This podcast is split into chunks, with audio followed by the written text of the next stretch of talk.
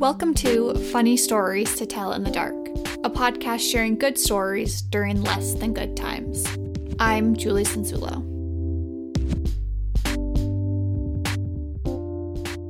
Today's story is a tale of intrigue, deception, and things that aren't what they appear to be.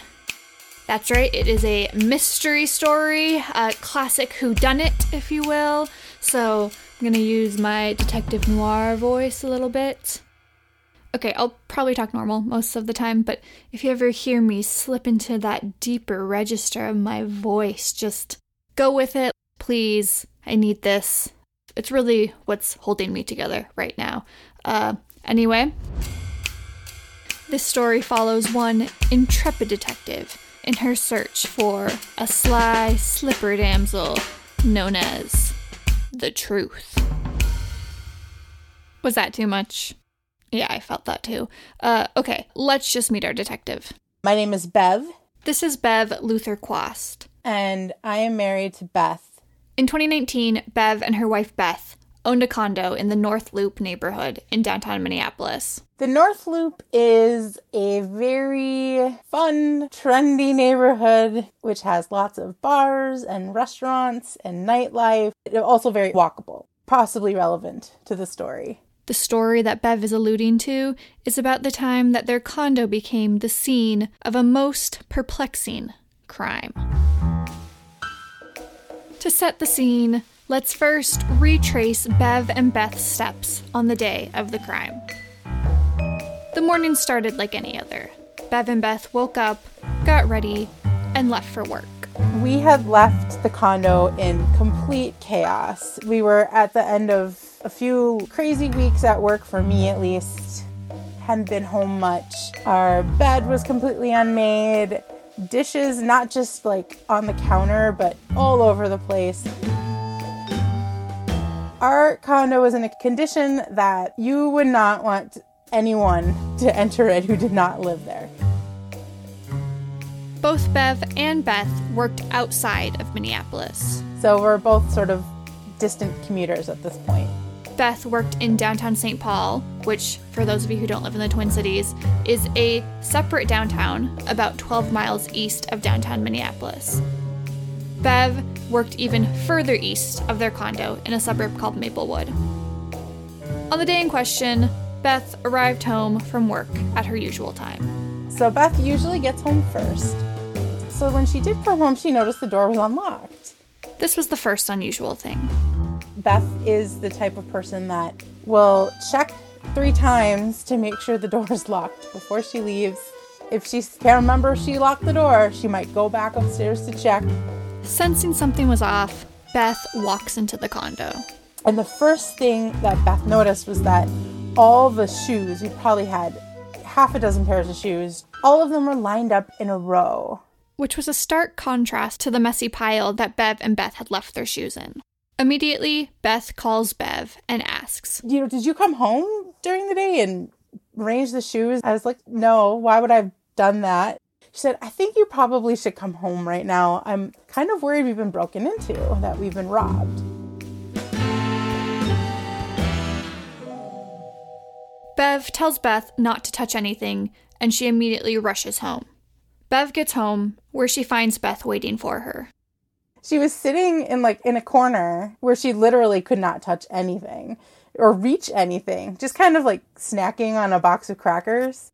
Maybe stress eating a little bit. Totally relatable. And the first thing I asked her when I walked in the door was, Did you check to make sure no one's here? She was like, Oh no, that didn't occur to me. So we had a, mi- a momentary a momentary freak out where we thought someone might still be there. Bev and Beth looked around, but no one was in the condo. What was in the condo was very curious. Bev took note of everything that was out of place in her proverbial detective's notepad, aka the notes app on her phone. She still has the list. And a few of the things I printed off the list to make it easier to tell the story, Julie. We love a storyteller that comes prepared. Really strange things like our bed had been made for us, like tight hotel corners on the sheets. A blanket from the living room had been brought into the bedroom. I don't know, maybe they thought we were cold and we needed more blankets. Everything had been moved from our nightstands except they were piled along the wall on mine. Our toothbrushes had been moved from different outlets to a different place in the bathroom to other outlets. They were plugged in. That was very kind of that person. We have a terrace balcony on our in our condo and some of the covers had been taken off the terrace and the furniture had been rearranged. Our dishes had been gathered up and put in the sink for the most part. Oh, yeah, the toaster had been moved. Instead of breaking into the condo and tearing it apart, searching for jewels and riches, it appeared that someone had broken in and tidied up the place. Beth and Bev had been burgled by the world's most benevolent burglar.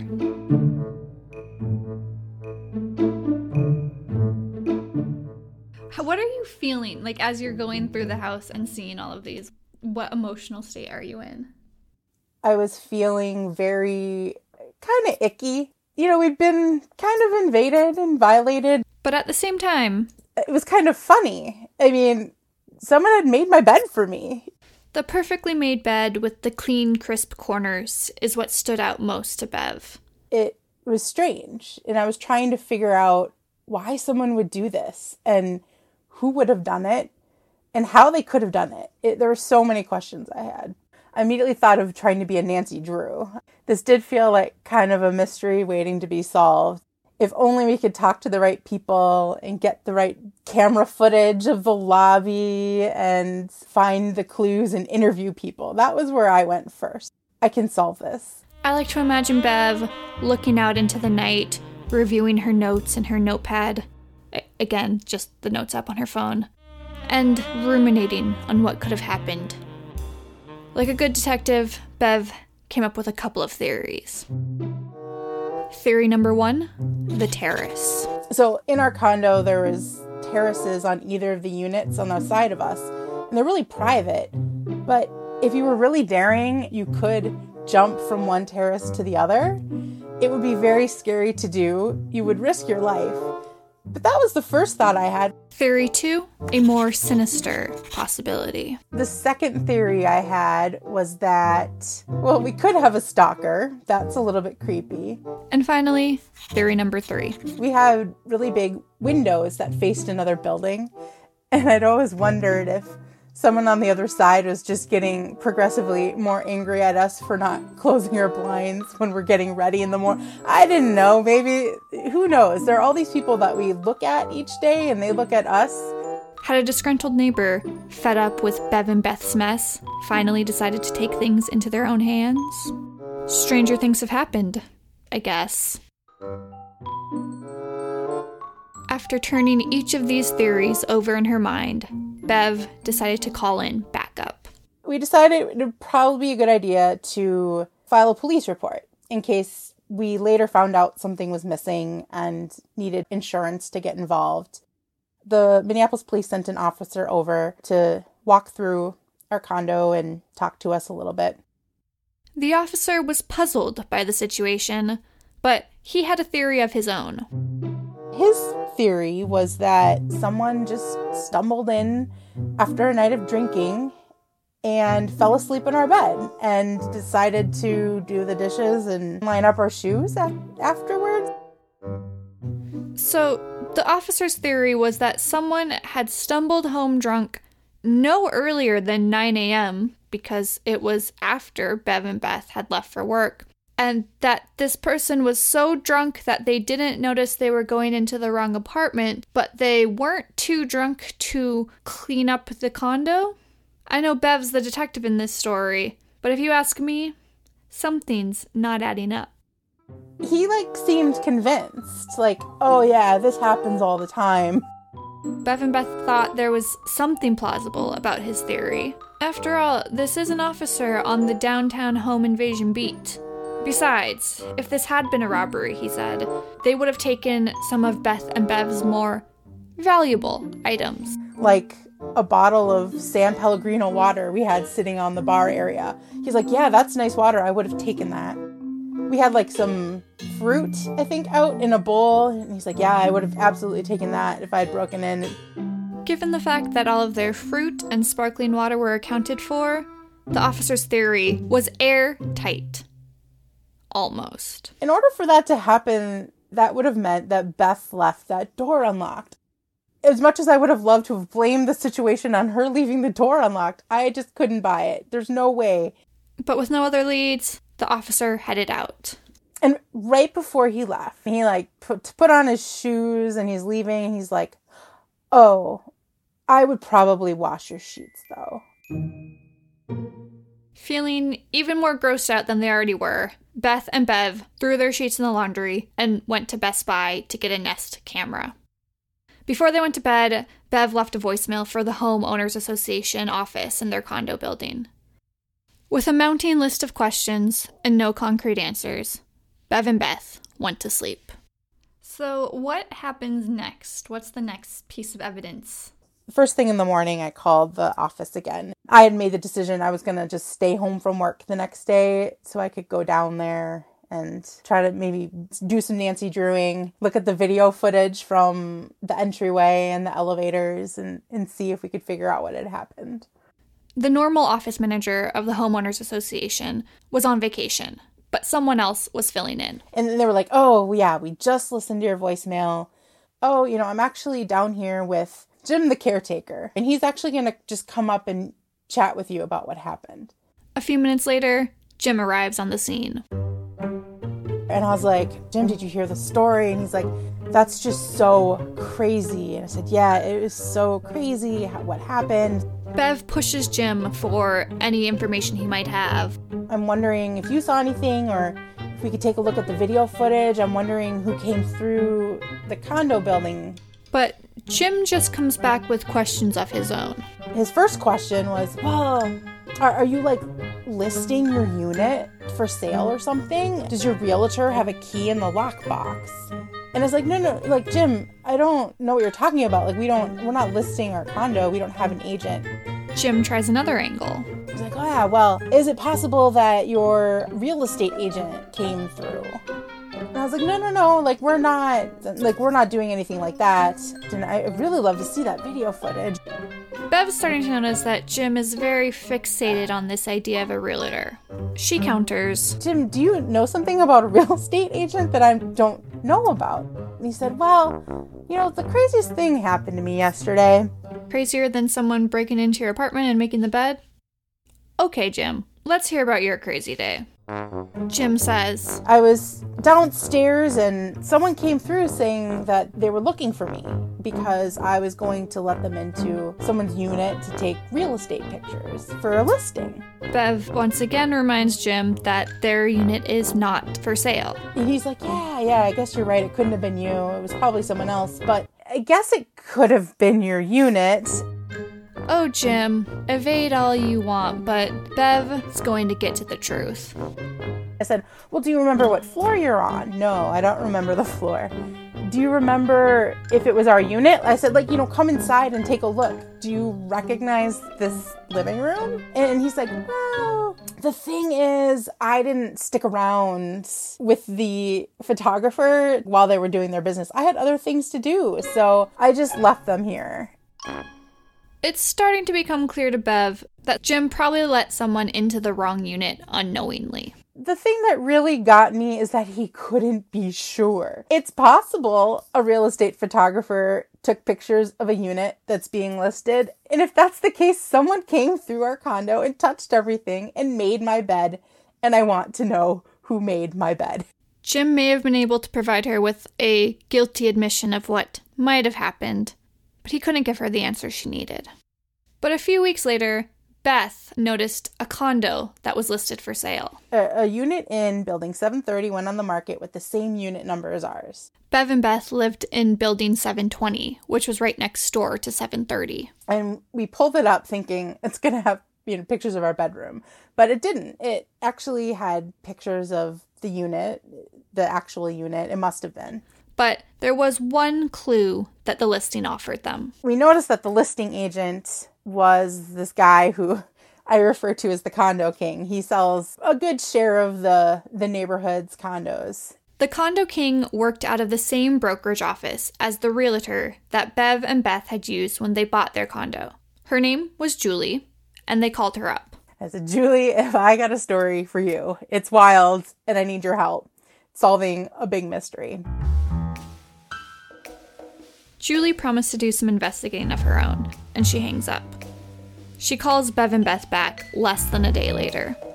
She said, You are not going to believe what happened. You guys are like crime solvers. Julie had called the condo king and asked him if he had any issues with the photos in his recent listing. He did have problems with his photos. So the photographer, apparently, she showed up to take her pictures, gave him a call, and was like, You said this unit was going to be vacant. And he's like, Well, there are renters in there. They must have just made a mess. That's too bad. Please go ahead and take these photos. What I'm picturing here is that this poor photographer woman was probably cursing us. She must have spent two hours cleaning and making our bed, and I'm pretty sure she cleaned a toilet when the condo king got these photos, I guess he was livid because he's like, these are not, this isn't my unit. Where's my unit? I have a deadline. So he wasn't thinking that she'd taken photos of the wrong unit. He thought maybe they sent him the wrong ones. Exactly. And he had no idea that these photos were the photos he ordered. It finally seemed like a picture of the incident was becoming clear. The photographer had entered the wrong building. She'd asked Jim, the caretaker, to be let into the unit, and without the guidance of the regular office manager, Jim obliged. When the photographer entered the unit, she saw the mess and called the condo king. The condo king assumed the mess had been left by the renters when they moved out, not that the photographer had entered somebody else's very messy but occupied unit. The condo king asked her to proceed. Annoyed, but wanting to get the job done, the photographer cleaned the apartment and took the photos. When the wrong photos were turned in to the condo king, the photographer went back and took photos of the correct unit. Thanks to their excellent sleuthing work, Beth and Bev had identified a culprit in the case of the benevolent burglar. And with that, the case came to a close. And you got to Nancy Drew it a little bit. I got to be the Nancy Drew of my dreams. That's right. Bev and Beth are happy to confirm that no drunk person ever slept in their bed, and no one ever came in their apartment in search of sparkling water and fruit. They eventually moved out of the condo, but kept the Nest camera.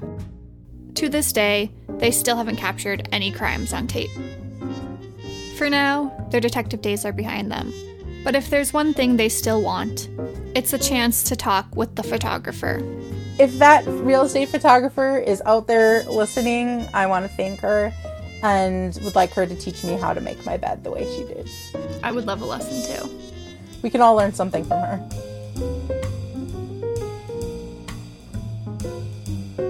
Thank you so much for listening to Funny Stories to Tell in the Dark. As I'm recording this, the podcast just hit 10,000 downloads, which, in the grand scheme of podcasting, is not that big of a deal. But for me, someone who just makes this show out of my bedroom, uh, feels really good. So, thank you for listening. Thank you to those of you who have reached out with story ideas. And thank you to those of you who have just reached out and said nice things about me. I love compliments, so keep them coming. My DMs are always open if you want to send me story ideas on Instagram at Funny Stories in the Dark. And please rate and review this podcast in Apple Podcasts and subscribe wherever you listen. Until next time, thanks for listening.